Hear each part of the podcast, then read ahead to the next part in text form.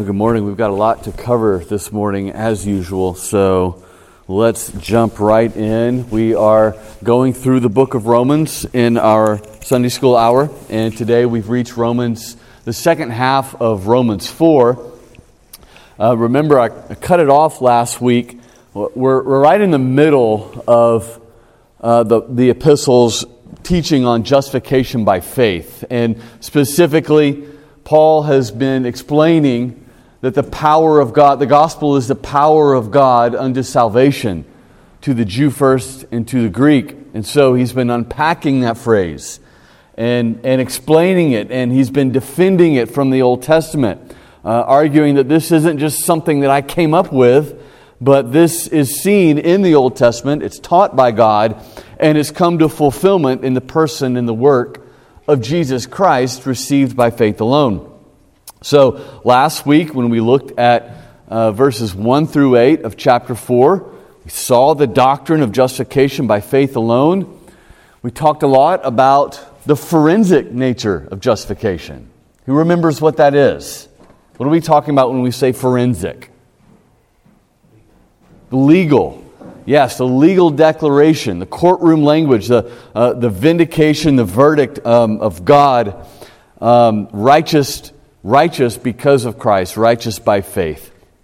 And um, we, we began to see how David and uh, Abraham and David are used as Old Testament illustrations uh, to prove that this gospel is true, that this gospel is rooted in Scripture, that this gospel is rooted in Israel's history, that it's intertestamental, Old Testament and New Testament.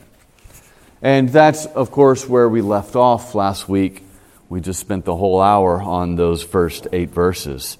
Um, as we begin today, though, or to say before we begin, uh, I just want to show how what we covered last week is rooted in the Reformed catechisms and confessions on justification.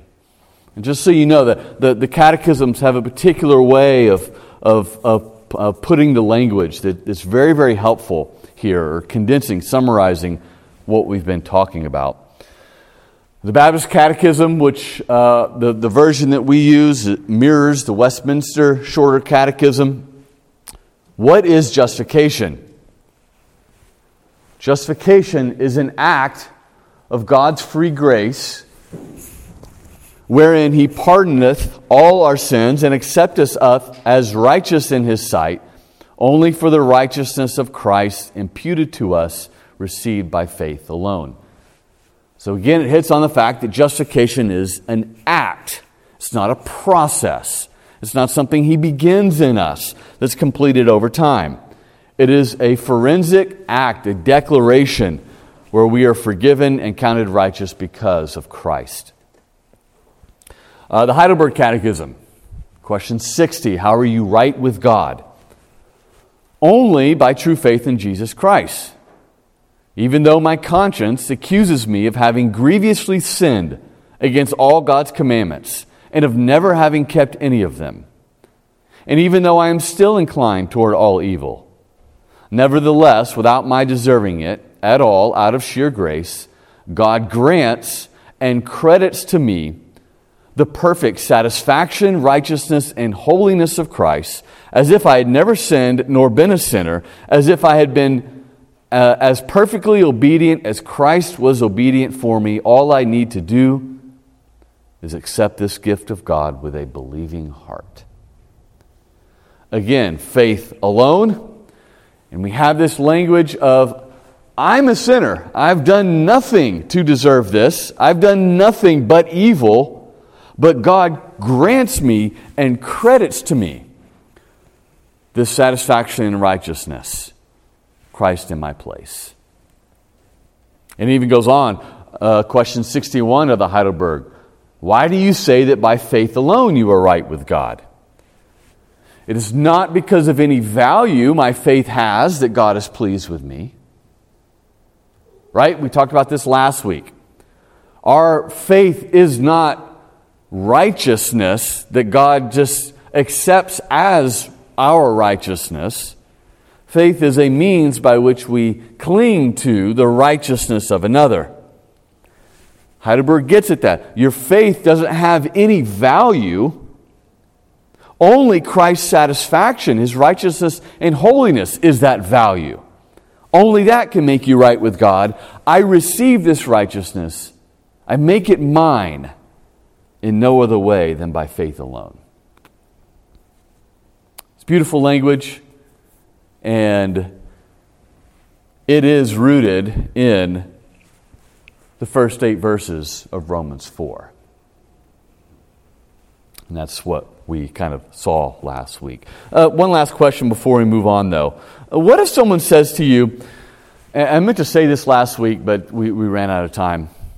It is by the Holy Spirit producing good works in us that we are justified or enter heaven. And so that we really can't boast in them. And so you get that objection. If, if you say to someone, we're not, to a Roman Catholic, we're not saved by works, otherwise you could boast. And they say, well, absolutely in some sense, because the Holy Spirit produces those things in me. How should we respond to that? How would we respond to that? I would still say that the sin that we have committed is still what condemns us. And we still have that condemning sin. I mean, just, besides the fact that those good works do not pay, besides that, we still have the sin that has to be paid for.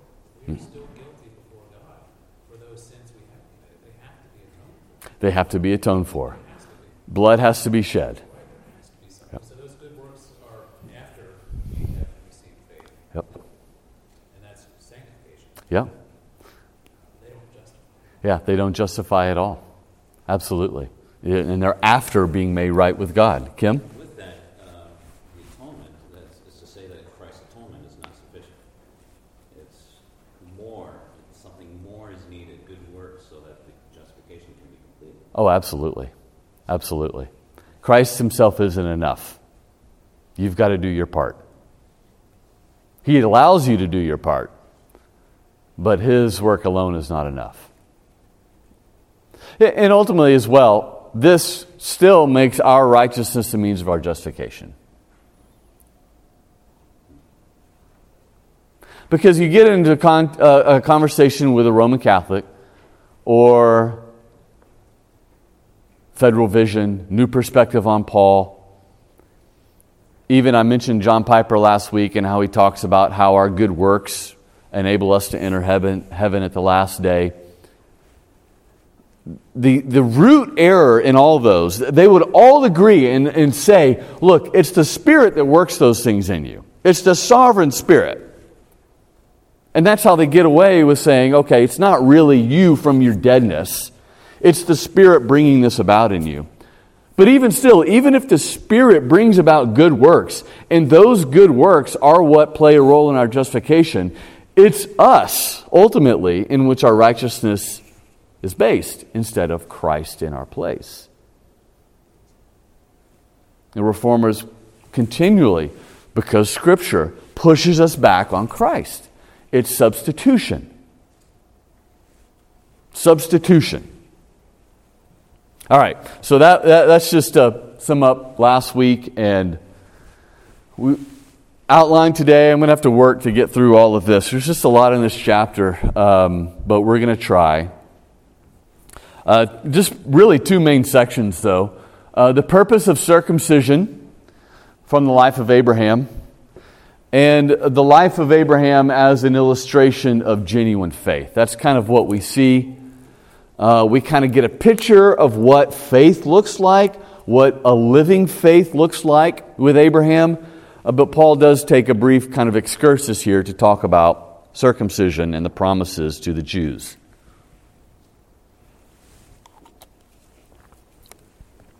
So, we've seen the nature of justification, Abraham and David as illustrations. What then were the purposes of circumcision, specifically to Abraham, and God's dealing with the Jews?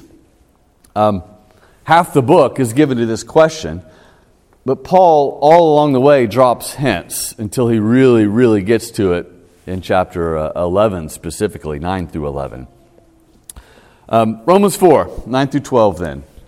Would someone volunteer and read that for us?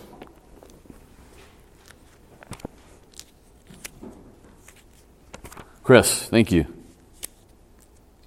Is this blessing then only for the circumcised, or also for the uncircumcised? For we say that faith was counted to Abraham as righteousness. How then was it counted to him? Was it before or after he had been circumcised? It was not after, but before he was circumcised. He received the sign of circumcision as a seal of the righteousness that he had by faith, while he was still uncircumcised. The purpose was to make him the father of all who believe without being circumcised, so that the righteousness would be counted to them as well, and to make him the father of the circumcised, who are not merely circumcised, but who also walk in the footsteps of faith that our father Abraham had before he was circumcised. Thank you. Um, his goal here is to show that this blessing of forensic justification, righteousness, is given to everyone, both Jew and Gentile. Um, and to say that, to, to, to, to nail that down, he talks about the justification of Abraham in relation to circumcision, that, that mark that distinguished Jew from Gentile. Right? And part of the question is what advantage does the Jew have? If, if you're telling me that just if we are saved the same way in the Old Testament as we are in the New Testament, then, then what advantage at all does, does, it, does it have to be a Jew?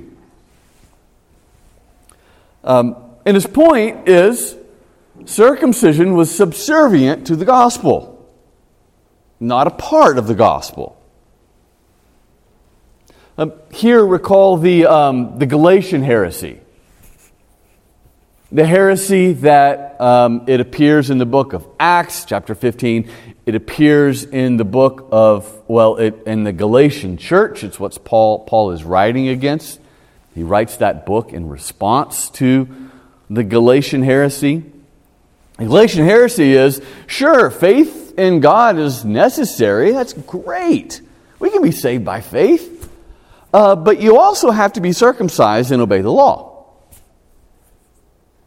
That's what the, um, the Judaizers were alleging, were teaching, were advocating in the churches.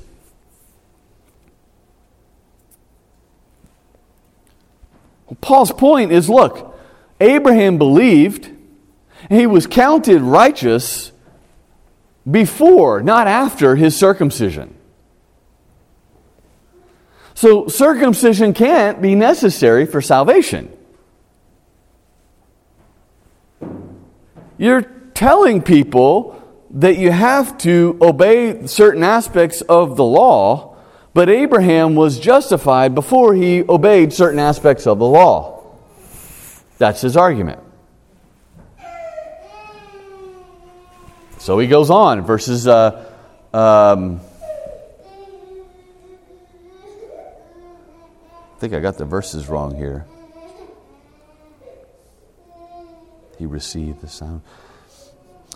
For we say that faith was counted as Abraham, uh, to Abraham as righteousness. How was it then counted to him? Was it before or after he had been circumcised? It was not before. Excuse me, it was not after, but before he was circumcised. 9 and 10. The truth is, if we look from the book of Genesis, uh, um, we see that there was a minimum of 13 years between when Abraham was counted righteous and then when God gave him circumcision. And most uh, rabbi scholars uh, argue that it was 29 years later, which I think is accurate. 30 years. 30 years. He was counted righteous 30 years before he was ever given these instructions for that marked, distinguished the Jewish people. Circumcision then could not be the basis of his relationship with God. And you know, if we think about this, think of think of any works of the law. And, and it's applicable in the same way. Right? If Abraham was counted righteous, the law of God wasn't even revealed at that point. What did he know? What did he what could he have ever done to be made right with God if if he didn't even have that information? And this applies to us in our own day as well. We are justified, counted righteous on the basis of faith, and that comes before any and every good work that we could ever or ever do. In fact, in other parts of Scripture, these works that are apart from faith are called dead works. You, before there's new life, before the Spirit uh, fills your heart, gives you a heart of flesh, takes out your heart of stone, it is impossible to do anything pleasing to God. So, justification has never been do the right thing, and then, at least when you try, God will count you righteous. Counting righteous, being made righteous, or I should say, being declared righteous, is foundational and fundamental to everything else that follows in the Christian life. Uh, furthermore, keep reading here. He received the sign of circumcision as a seal of the righteousness that he had by faith while he was still uncircumcised. The purpose was to make him the father of all who believe without being circumcised, so that righteousness would be counted to them as well, and to make him the father of the circumcised who are not merely circumcised but also walk in the footsteps of the faith that our father Abraham had before he was circumcised. Um, circumcision to Abraham was given as a seal, an assurance to him of what had already been given to him and promised to him. He had already been declared righteous 29 years previously. Circumcision was a seal of that. And this made him both the father of Jews who believe not Jews in general, although that was the earthly typical purpose of circumcision, and the father of Gentiles as well, those who imitate his faith. Apart from faith, you are not a child of Abraham. As a Baptist, I emphasize that. In fact, we're going to talk about baptism briefly here. But see his point. Abraham is a father of many nations because of his faith, not because of his obedience to the law or circumcision.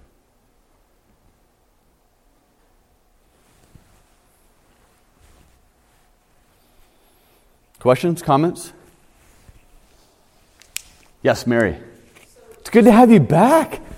You, I'm ready for the questions. Let's go. um, so I was going to ask, this description does sound a lot like how baptism is, in the sense that it's not like it doesn't save you, but it's a form of salvation. And I've heard people use that parallel to defend paedo baptism. So is that parallel like there are is circumcision like an earlier stage of baptism?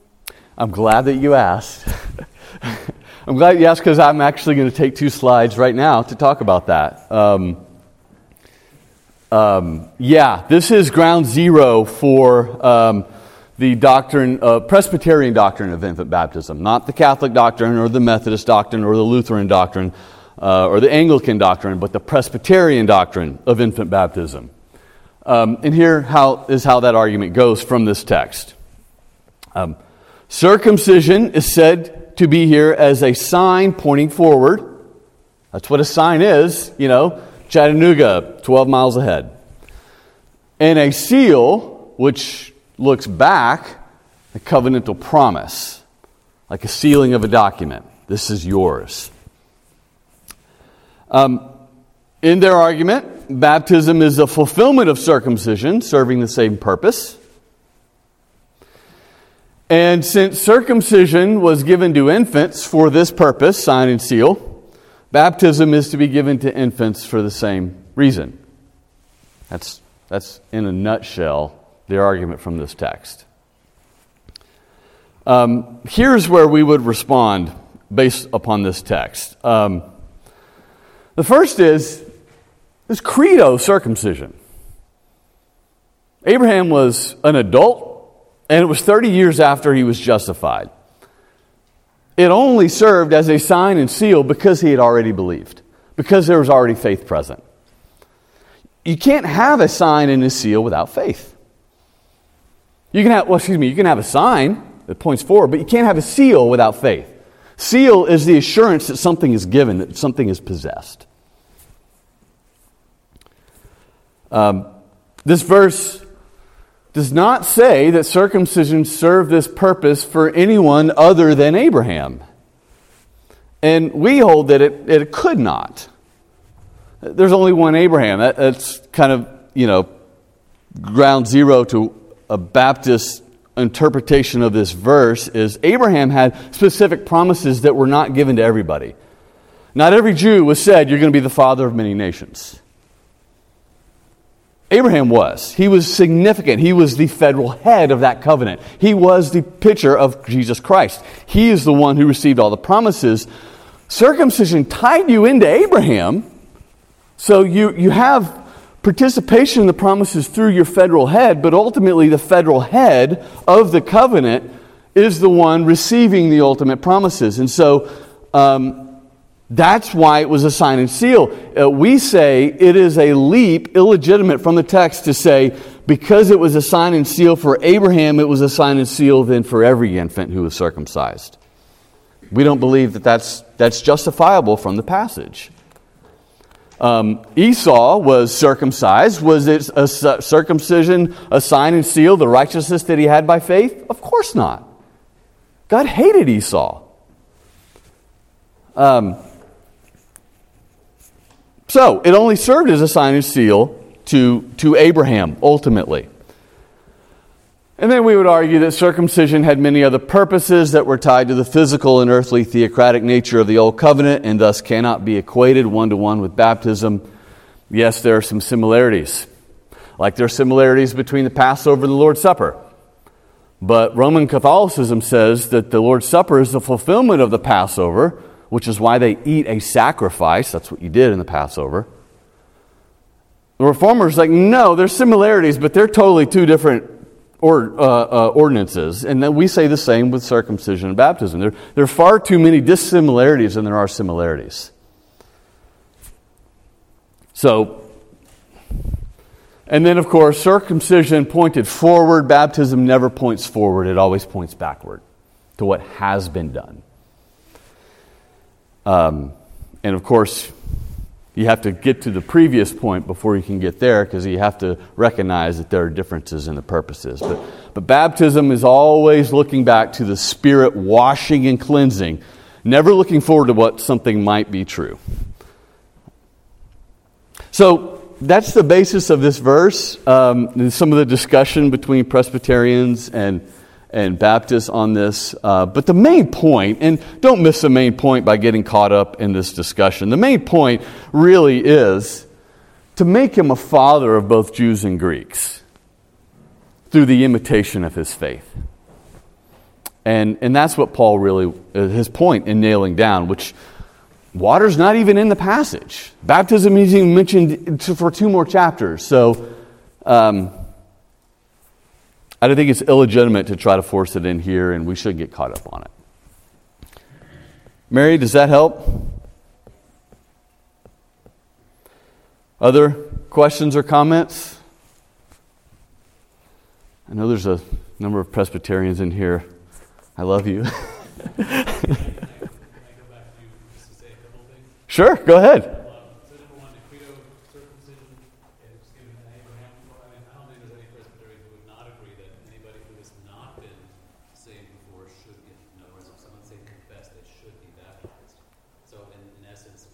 Yep. Yep.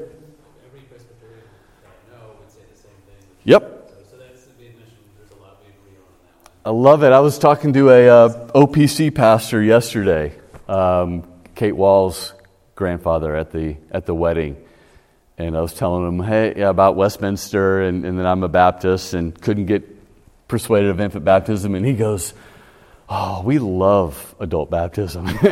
He's like, "I am all for it," and I'm like, "You know what? I'm, I love to hear that because we have far more in common when it comes to that um, than we do in our in our differences over the infants." And then in the, re- the next point, what did Abraham do right after he was It's not in this passage, but we know in history what did Abraham, what would, would have done, what Abraham to go do? To circumcise every member of his family Mhm. and his servants and all that. And so everybody was circumcised right after he was, his whole family.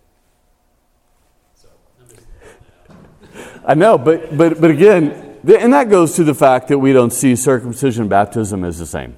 No, no, that's fine, but I'm just saying that's what he. Yep. Yep. Yeah, totally, totally. I absolutely, and um, and uh, everyone in his household, and uh, well, that that also included all of his hundreds of servants as well, and um, anyone associated with the household at all. Um, but yeah, our, our differences there would be that baptism and circumcision Oh, yeah, yeah. are different, but absolutely. Anything else?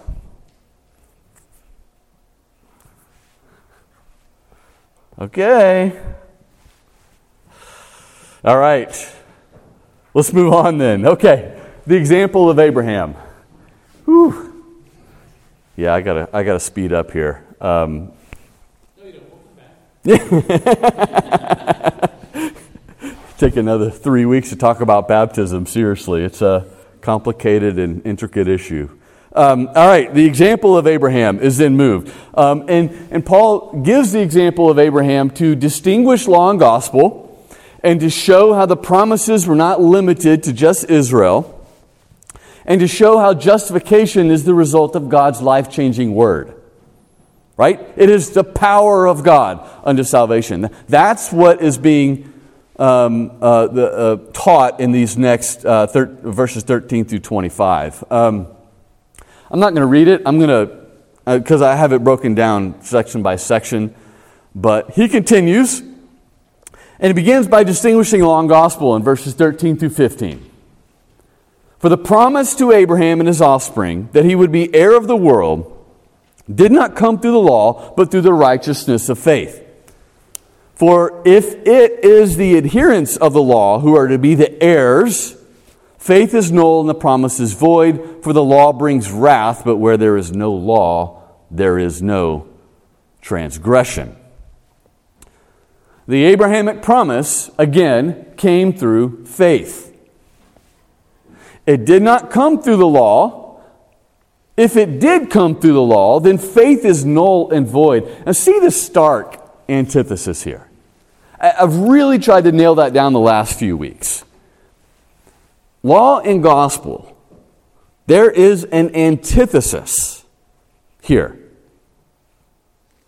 If the law is any part of faith or the gospel or justification, faith is null and void. Remember Romans 4 4?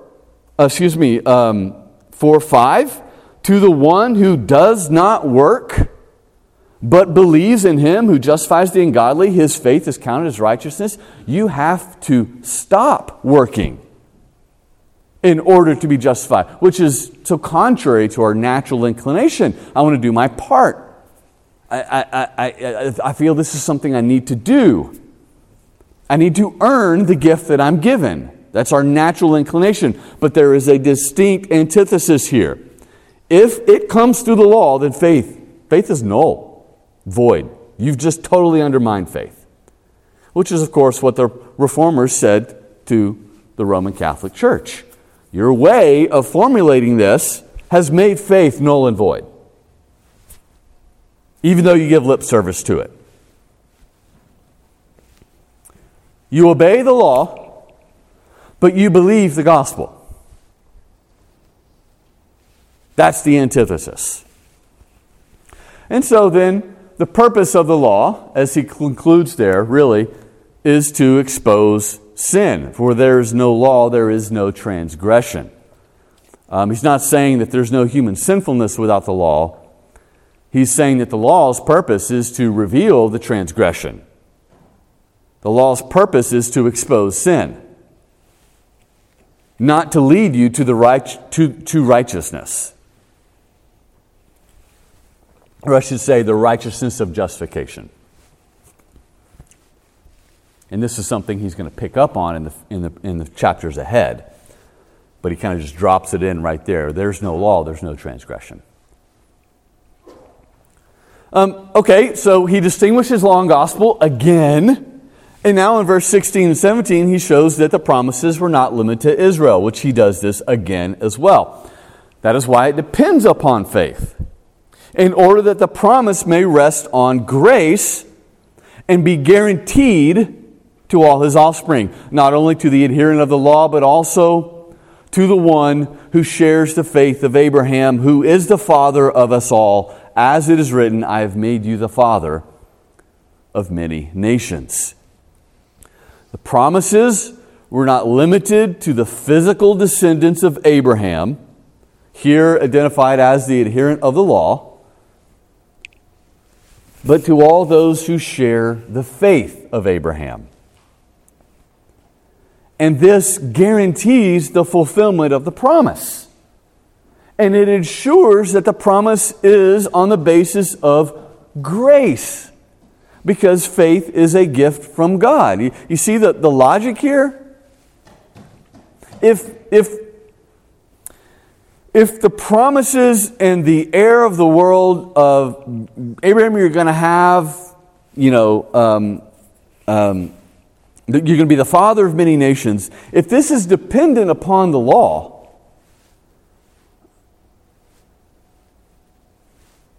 how do you know it's actually going to happen? Because then human will and volition and obedience is the basis of the promise. But Paul is saying, look, because it depends on faith, because, because it depends on faith, it depends upon grace, and this guarantees the fulfillment of the promise. Grace is the divine working of God in the heart of, of, of human beings.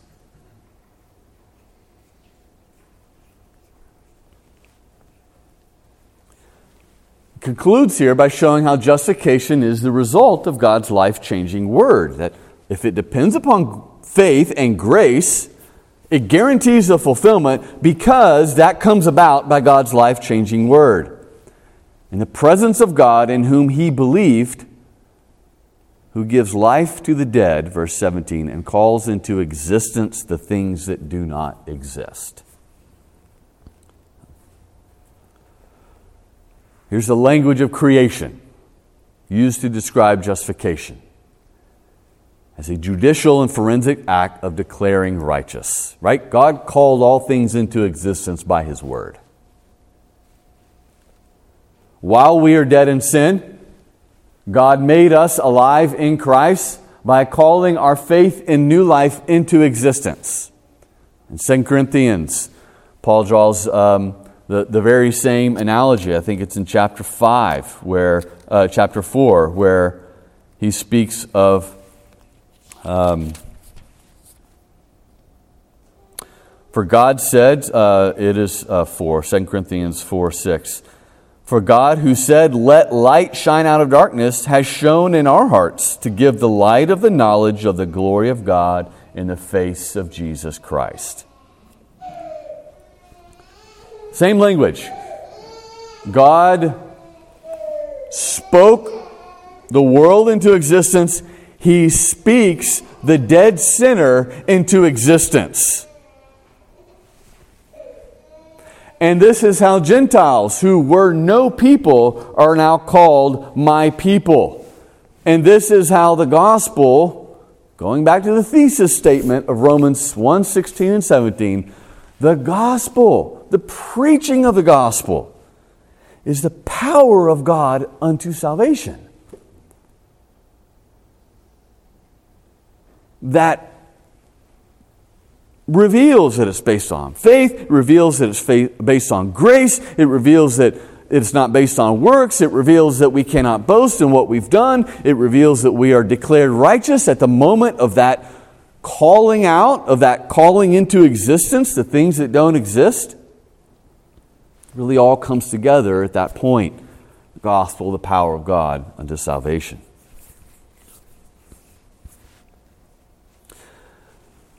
Then he holds up Abraham as an example of genuine faith. Forgive me for going fast. I've got just a few minutes and then we'll have questions, but I want to get through this so we can jump to Romans 5 next week. Here, verse 18, in hope he believed against hope that he should become the father of many nations, as he had been told, so shall your offspring be. He did not weaken in faith when he considered his own body, which was as good as dead since he was about a hundred years old, or when he considered the barrenness of Sarah's womb. No unbelief made him waver concerning the promise of God, but he grew faith strong in his faith as he gave glory to God fully convinced that God was able to do what he had promised. That is why his faith was counted to him as righteousness. Abraham's faith isn't an empty faith. It isn't faith in itself. It isn't a virtue or has any value in and of itself. Abraham's faith is a genuine trust in the promise of God. It is a living faith. It is an active faith, it is a worshiping faith. This helps us define what faith is. In fact, it's part of the basis of if we think about this question what is faith? The Heidelberg Catechism is the best place to go here. What is faith? Knowledge, assent, and trust. Abraham knew the promise. It was revealed to him. God spoke to him. God speaks to us through his word. We hear and we know what it says. Abraham assented, he agreed and accepted the word of God as true. We hear the gospel, we agree to it. Yes, I believe that Christ rose from the dead for my justification, that he died for my sin. I believe the testimony of Scripture that speaks of his life and his death and the need for atonement and sin and righteousness and judgment. But he also trusted it. He rested on what he knew and agreed to. He lived in light of what he knew and agreed to. Even when it seemed doubtful because of the circumstances, let's see, I'm 100 years old. My wife is barren, and I'm supposed to have a child. He trusted God's word, not his own feelings or perception or wisdom. If that causes you to ask a question about what we know about Abraham, hang on. This is how he's an example of true faith, of genuine faith to us. And so, Paul, laying forth the example of Abraham, applies it to us in conclusion. The words that were counted to him were not written for our sake alone, verse 23, but also for ours. It will be counted to us who believe in him, who raised from the dead Jesus our Lord, who was delivered up for our trespass and raised for our justification. The promises of Abraham were shadowy a child, a nation. He wasn't revealed, it wasn't revealed to him the gospel of, uh, that we have um, as the revelation of the mystery. It was typological. He believed the types.